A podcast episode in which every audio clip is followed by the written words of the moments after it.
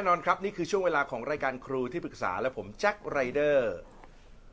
สวัสดีครับ ต้อนรับเข้าสู่ห้องที่ปรึกษาในยุค New Normal ของผมครับ วันนี้ผมมี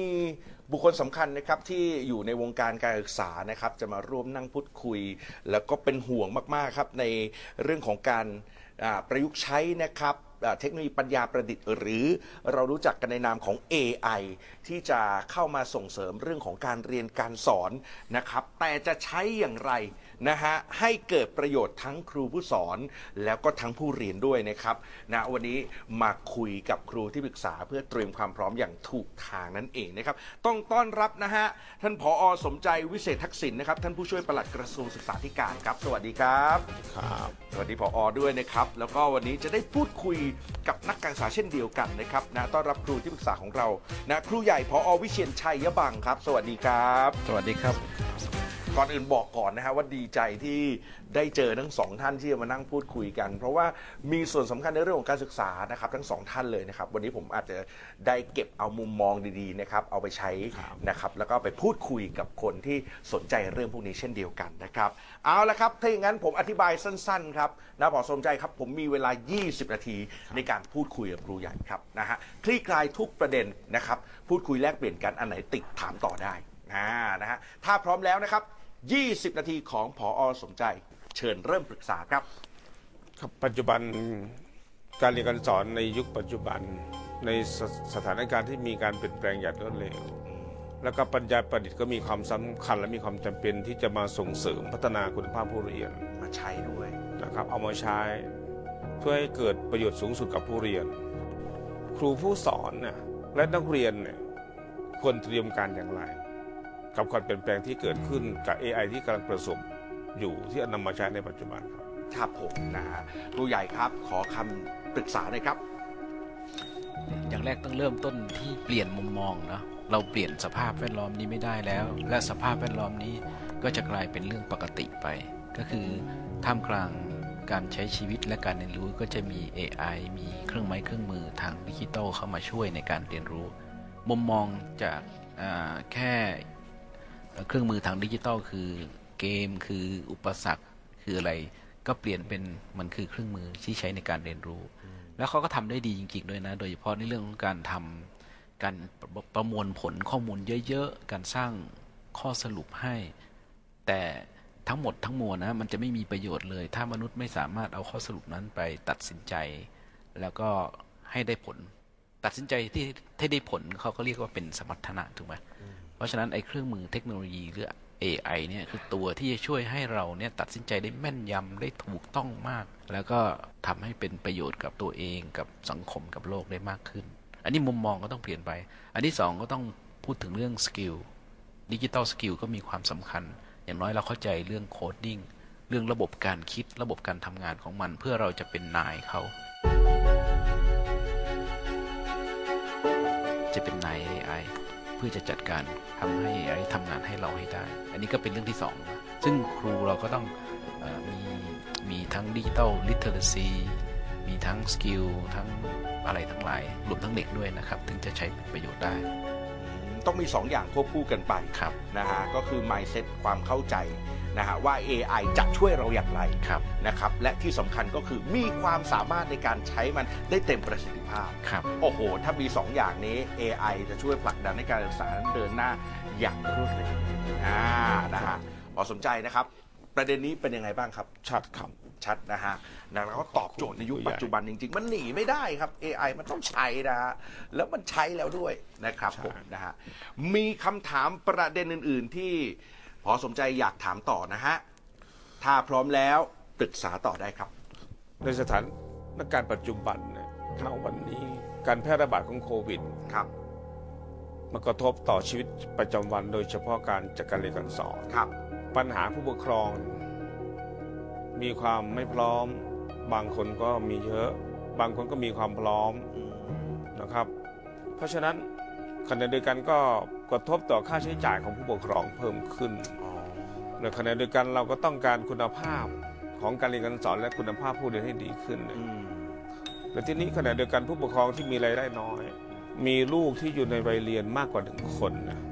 ถ้าเจอปัญหาอย่างนี้หลายครอบครัว อืมกำลังเป็นห่วงเรื่องเป็นห่วงครับ อุปกรณ์เรื่องของการลงทุนกับการครับ เรียน ซึ่งมันเปลี่ยนรูปแบบไป สมัยก่อนมาออนไซต์ แต่งตัวให้เรียบร้อยทุกอย่างมาถึงนั่งเรียนในห้องเรียน แต่วันนี้เองจัดการศึกษาออนไลน์ อุปกรณ์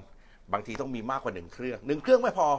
มีมากกว่าหนึ่งคนที่อยู่ในบ้านต้องเพิ่มอีก ต้องเพิ่มอีกกระทบต่อผู้ปกครองอืมแล้วทำให้ค่าใช้จ่ายเพิ่มขึ้น ครับ แล้วงานก็ไม่ได้ทำ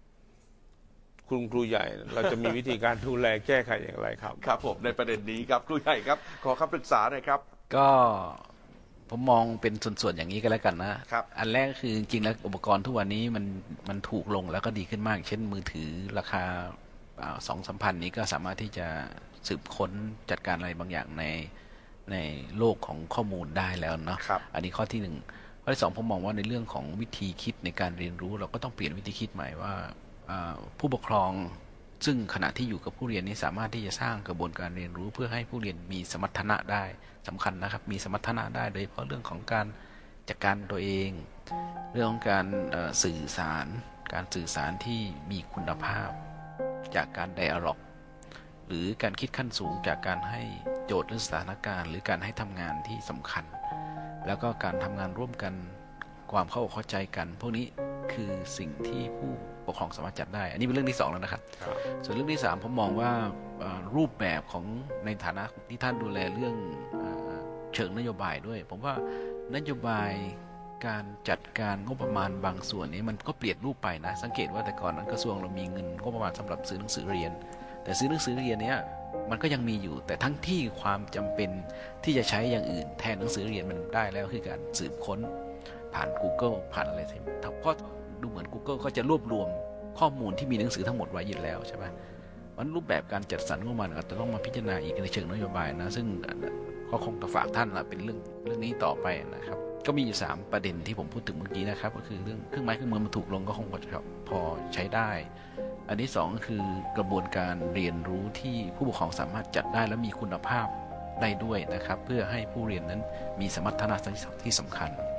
แล้วก็เรื่องที่สามก็คือผมมองว่าในเชิงนโยบายเนี่ยท่านคงต้องไปดูแลเรื่องกระบวนการที่จะจัดสรรงบประมาณให้มันไปเอ่อไปสู่เอ่อระบบการใช้เครื่องไม้เครื่องมือของดิจิตอลได้มากขึ้น ซึ่งมันก็ราคาก็กับหนังสือ ผมว่าตอนนี้มันใกล้ๆเคียงกันแล้วนะครับนะฮะแอบถามกับหมออสมใจเลยครับครับแล้วจริง ๆ แล้วในฐานะของผู้กำหนดนโยบาย หรือว่าในระดับของผู้บริหารระดับสูงเองเนี่ยมีการขยับขยับตัวอย่างไรบ้างเกี่ยวกับเรื่อง ความไม่เท่าเทียม ความไม่พร้อม ของผู้ปกครองหลาย ๆ คนนะครับ คือณวันนี้เนี่ยนโยบายของท่านท่านรัฐบาลเองคือท่านพลเอกประยุทธ์แล้วท่านตรีนุชเทียนทองในคณะเนยครับ นโยบายตัวหนึ่งที่ท่านเป็นตัวขับเคลื่อนเป็นตัวนำคือการลดความเหลื่อมล้อืมำสร้างความเสมอภาคอืมเพื่อให้เด็กเหล่านั้นมีคุณภาพเท่าเทียมกันอืมโดยเฉพาะวันนี้กำลังกำลังมีโครงการที่เป็นตัวนำก็คือ ตามน้องกลับมาเรียนอืมไปเคาะประตูบ้าน สื่อสารไปหน่วยงานที่เกี่ยวข้องทั้งหกเกตถึงแปดหน่วยงานครับ เพื่อไม่ให้เด็กตกหล่นระหว่าง ระหว่างทางช่วงที่มีโควิดแพร่ระบาดฮะและการไหลบ่าของประชากรจากมาขายแรงงานในกรุงเทพและกลับไปที่บ้านอืมแล้วลูกก็ไม่มีโอกาสได้เรียนต่ออเขาพยายามตามถึงบ้านเพื่อให้ลูกให้นักเรียนเรียนต่ออืมคือประการที่หนึ่ง ประการที่สองสิ่งหนึ่งที่ทางรัฐมนตรีเขาเน้นก็คือวันนี้เนี่ยโรงเรียนที่มีความพร้อมสูงๆในกรุงเทพเนี่ยจัดสอนออนไลน์ แล้วก็บันทึกเป็นออฟไลน์ แล้วปล่อยอยู่บนคลาวว่านักเรียนที่อยู่บนดอยอยู่ห่างไกล สามารถเข้าถึงเรียนได้ทุกที่และทุกเวลาเหมือนกับคุณครูวิเชียนบอกว่าวันนี้อุปกรณ์ เทคโนโลยีมันมันราคาไม่แพงอื นักเรียนและผู้ปกครองพอที่จะเข้าถึงได้ นะฮะครับก็เรียกว่าจัดทำชุดความรู้นะครับ ให้ทุกคนเข้าถึงได้นะครับ ถ้ามีโอกาสวันไหนอุปกรณ์พร้อมอ่าอาจจะไม่ใช่ของเราก็ได้ แต่มีโอกาสเข้าถึงอุปกรณ์เช่นที่โรงเรียนมีอยู่ชุดหนึ่งครับสลับกันใช้ครับ นะฮะวันหนึ่งเข้าถึงได้ก็จะได้เรียนชุดข้อมูลเดียวกัน นะครับ แต่วิธีการอาจจะเปลี่ยนไปจากเดิครัมบใช่ อ่านะฮะนี่คือระดับนโยบายอ้าวยังมีเวลาเหลือครับ 11 นาทีของพอสมใจกับประเด็นต่อไป พร้อมไหมครับ พร้อมครับ ถ้าพร้อมเชิญปรึกษากันต่อครับ ในสภาวะปัจจุบันนะวันนี้นะเนี่ยเราสอนออนไซต์ครับ ผู้ปกครองมีความมั่นใจว่าลูกจะเกิดทักษะ จะมีสมรรถนะ และมีปฏิสัมพันธ์ที่ดีกับเพื่อนที่อยู่ในโรงเรียน นั่นแต่พอวันนี้เนี่ย นักเรียนไม่มีโอกาสไปโรงเรียนอยู่ที่บ้านครับ ผู้ปกครองจะมั่นใจยังไงว่าลูกที่อยู่บ้าน จะเกิดมีทักษะเมื่อที่ไปโรงเรียนอืมผู้ปกครองจะมีความมั่นใจอย่างไรว่า ลูกที่อยู่บ้านเนี่ยเรียนออนไลน์เนี่ยจะมีสมรรถนะ และมีจะมีปฏิสัมพันธ์ที่ดีกับกับเพื่อนที่อยู่ข้างๆเคียง นี่เหมือนถามในฐานะที่เป็นครูเลยนะครับ คุณครูจะยังไงครับเนี่ยครับคุณครูครับ ก็การพิสูจน์ให้ผู้ปกครอง แน่ใจนี้ก็ไม่ใช่เรื่องง่ายนะครับเพราะว่ามันเป็นวิถีใหม่ แล้วก็เป้าหมายการเรียนก็เปลี่ยนใหม่ด้วยจากแต่ก่อนนี่คือเรามุ่งไปที่ความรู้ใช่ไหมครับคราวนี้ก็มามุ่งที่สมรรถนะ ซึ่งจะอธิบายให้ผู้ปกครองเข้าใจเรื่องสมรรถนะนี่ก็ไม่ได้ง่าย ใช่ แล้วก็กระบวนการที่จัดให้เกิดสมรรถนะนี่ก็ไม่ได้ง่ายอีกครับนะครับ แต่จริงๆ แล้วผมเชื่อว่ามันเกิดนะครับ มันเกิด เพราะว่าทุกครั้งที่เจอสถานการณ์ใหม่ โดยเฉพาะสถานการณ์โควิด เนี่ย เด็กเผชิญสถานการณ์ใหม่ที่ไม่เคยเจอในในโลกนะครับ ครับ เขาต้องพยายามทำหลายเรื่องอย่างเช่นเรื่องแรกเขาต้องทำก่อนคือ พยายามจัดการตัวเองให้ได้ จัดการตัวเองท่ามกลางที่กักตัวอยู่ แล้วจัดการตัวเองพยายามที่จะเรียนให้ได้ตามที่ครูมอบหมายมาครับพวกนี้ต้องใช้การจัดการสูงมาก แล้วต้องจัดการอารมณ์ด้วยอืมจัดการเวลาด้วย และถูกบีบคั้นพอสมควร การจัดการนี้ก็ฝึกสมรรถนะแล้ว อย่างที่สองนี่ขณะที่เขาเผชิญอยู่เนี่ยเผชิญการกักตัวที่โควิดเขาเรียนด้วยเนี่ยเขาต้องมีกระบวนการคิดขั้นสูง วางแผนเพื่อให้ตัวเองรอดให้ได้ วางแผนเพื่อให้งานมันลุล่วงให้ได้ วางแผนให้ตัวเองอยู่ให้ได้ ก็เป็นการคิดขั้นสูงนะใช้ critical thinking เพื่อจะจัดการว่าฉันจะอยู่ยังไง อยู่ระยะห่างยังไง เว้นระยะห่างยังไง ดูแลตัวยังไง พวกนี้ มันเกิดจริงๆแล้วมันเกิดสมรรถนะทุกอันเลย แล้วการที่เราเด็กไม่ออกไปวุ่นวายข้างนอก ไม่ สวมแมสก์ตลอดเวลานี่คือความรับผิดชอบต่อสังคม ความรับผิดชอบต่อคนอื่น นี่ก็สมรรถนะเรื่องความเป็นผู้พลเมืองที่เข้มแข็ง จริงๆแล้วสถานการณ์บีบคั้นของโควิดมันสร้างสมรรถนะแบบก้าวกระโดดเลยในมุมมองผมเพราะมันเป็นปัญหาใหญ่มาก และเป็นปัญหาที่อยู่นาน ต้องใช้ self control สูงมาก ต้องกำกับตัวเองอยู่นานยาวนานมาก ตอนนั้นแหละเวลาผ่านไป เขาจะค่อยๆ ชนะสถานการณ์ก็คือพยายามปรับตัว แล้วเอาชนะสถานการณ์ได้ อยู่รอดได้โดยไม่ติดโควิด หรือถึงแม้ติดโควิดก็ไม่ได้เสียชีวิต เรียนจบผ่านเลยทั้งหมดคือสถานการณ์ใหญ่ที่โลกมอบให้ อันนี้เราก็มองว่าเป็นโอกาสนะ ถ้าเราสามารถที่จะสื่อความอธิบายความนี้ให้กับผู้ปกครองได้เนี่ยเขาก็เห็นชัยนะเผื่อผู้ปกครองจะนั่งดูตอนนี้อยู่นะครับที่ครูใหญ่พูดเนี่ยชัดเจนมากนะฮะ เพราะถ้ามองในมุมกลับกัน ผู้ปกครองเองก็ฝึกสมรรถนะที่จะต้องผ่านในช่วงเวลานี้ไปให้ได้ในส่วนของผู้ปกครองเหมือนกัน เพราะฉะนั้นถ้าเข้าอกเข้าใจเด็กๆในสมัยนี้ว่าเขาเองเนี่ยได้รับโจทย์ที่หนักมากๆนะครับ แล้วก็ต้องปรับตัวเร็วมากๆด้วย ถ้าเห็นอกเห็นใจเข้าอกเข้าใจ จะเข้าใจว่าทำไมบางทีเขาอาจจะทำในสิ่งที่เราไม่ได้คาดหวังนะฮะแล้วก็เรียกว่าตัวเองก็จะสบายใจมากยิ่งขึ้นได้ฟังครูใหญ่ มื่อเมื่อสักครู่นี้นะครับนะพอเป็นยังไงบ้างครับกับสิ่งที่ครูใหญ่พูด คือประทับใจคือท่าครันบวิชคุณครูใหญ่วิเชียนเขามองเขามองวิกฤตเป็นโอกาสครับ แต่ถ้าผู้ปกครองที่ชันฉลาด ตัวเราเองที่ชันฉลาดต้องปรับตัวให้ทันกับความเปลี่ยนแปลงครับ มันผ่านวิกฤตไปแล้วมันจะดีขึ้นครับพายุเข้าแล้วฟ้าจะสว่างนี่แต่ทุกคนไปด้วยกัน ใช่อ่านะเอาละครับ มี7นาทีครับ ยังมีประเด็นอื่น ๆ อีกใช่ไหมครับ ครับ เชิญปรึกษาต่อครับ วันนี้เนี่ยสถานการณ์ที่มันเผชิญอยู่นะมันเป็นประชาสถานการณ์ที่ค่อนข้างหนัก ในสถานการณ์อย่างนี้เราโรงเรียนนะหรือโรงเรียนหรือพอโรงเรียน หรือคุณครูเนี่ยควรจะจัดกิจกรรมการเรียนการสอนอย่างไร จะทำให้ผู้เรียนก็มีทักษะกระบวนการคิดอย่างมีวิจารณญาณมีทักษะการแก้ปัญหาอย่างทันท่วงที แล้วก็ต่อไปถึงความคิดเชิงสร้างสรรค์จะมีประสิทธิภาพครับอืมคุณครูใหญ่วิเชียนครับ คือสามคำเมื่อกี้เนี่ยสำคัญมากเลยนะ ก็คือมีวิจารณญาณคิดอย่างมีวิจารณญาณคิดแก้ปัญหาที่ซับซ้อน มีความคิดสร้างสรรค์ทำไมถึงสำคัญ เนื่องจากว่า AI ทำไม่ได้ ดิจิตอลทั้งหลายทำไม่ได้ เก่งแค่ไหนก็ได้แค่วิเคราะห์สังเคราะห์ แต่ไม่สามารถไปถึงความคิดสร้างสรรค์ และแก้ปัญหาและและก็มีวิจารณญาณใช่ไหมซึ่งมนุษย์เราสามารถ ทีนี้เอ่อเอ่อคำถามที่ว่าเราจะทำยังไงเนี่ยหลักสูตรใหม่ที่กำลังออกมา หรือรูปแบบการจัดการเรียนรู้ที่เป็น active learning ที่ประคมกันมาหลายปีเนี่ยมันคือช่องทางมันคือหนทางเลย ผมคิดว่าครูส่วนใหญ่เนี่ยมีไอเดียเรื่องนี้ แล้วก็รู้ว่าการที่สร้างการเรียนรู้โดยการกำหนดสถานการณ์และโจทย์ให้เด็กเผชิญเนี่ย ตัวนี้คือวิธีการสำคัญที่จะกระตุ้นให้เกิดการคิดมีวิจารณญาณ การคิดสร้างสรรค์ แล้วก็การแก้ปัญหาที่ซับซ้อนนะครับ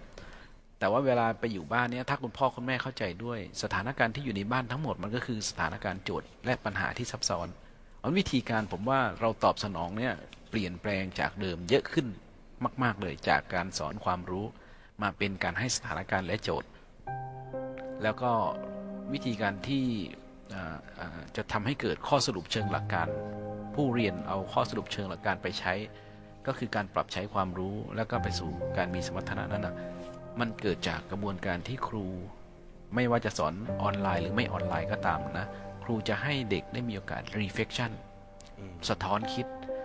การสะท้อนคิดมันเป็นการประมวลผลเพื่อเชื่อมโยงไซแนปเดิมกับความรู้ใหม่เข้าไป เพื่อสร้างข้อสรุปเป็นของตัวเอง ครับ แล้วก็ในออนไลน์เนี่ยผมเห็นครูสามารถที่จะชวนเด็กมาอ่า reflection มาสะท้อนคิดร่วมกัน อันนั้นก็ยิ่งสร้างข้อสรุปเชิงหลักการแบบร่วมกันได้จริงๆ เกิดปัญญาร่วมได้ด้วยนะครับและปัญญาร่วมตัวนี้ก็สามารถปรับใช้ในบริบทที่ครูยกตัวอย่างยกเคสมาเมื่อกี้ได้ด้วยครับก็แสดงว่าเขามีสมรรถนะตลอดเวลาอยู่แล้วนะ กระบวนการนี้ถ้าขับเคลื่อนนี้อย่างไปไปเรื่อยๆ อย่างต่อเนื่อง ผมคิดว่าการศึกษาไทยเราเปลี่ยนเลยนะ ขอบคุณคุณครูใหญ่วิเชียนครับ ครับผม ขอบคุณพี่แจ๊คครับ โอ้โหขอบคุณแสดงว่าเคลียร์นะประเด็นนี้ขอบเคลียร์คุณรายการงาของเราซึ่งเป็นรายการที่ดีๆ และก็เชิงสร้างสรรค์ครับ แล้วก็ผมในฐานะที่อยู่ศูนย์กลาง ครับ ก็เห็นว่าสิ่งที่เราได้สื่อสารได้พูดคุยวันนี้จะเป็นพลัง ครับ ให้กับผู้ปกครองและก็นักเรียนที่โรงเรียนที่เกี่ยวข้องครับนะครับ ต้องขอบคุณครับ โอ้โหขอบคุณครับพอสมชัยครับนะฮะครับ เพราะว่าฟังครูใหญ่กับพออคุยวันนี้ผมสนุกมากเลยนะครับ แต่สิ่งที่ผมเอ่อคิดต่อไปนะฮะ เพราะว่าครูใหญ่กรุณาพูดถึงเรื่องของ AI ว่าเขา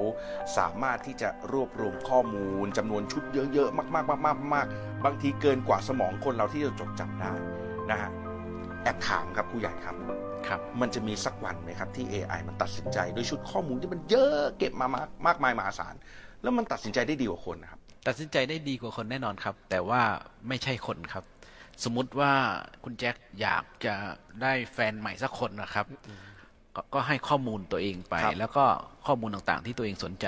มันจะประมวลทั้งหมดแล้วก็เลือกคนที่ดีที่สุดที่มันเลือกครับ ข้อมูลที่ดีที่สุดมา ครับแต่จะไม่ใช่สิ่งที่คุณแจ็คเลือกครับ อ่า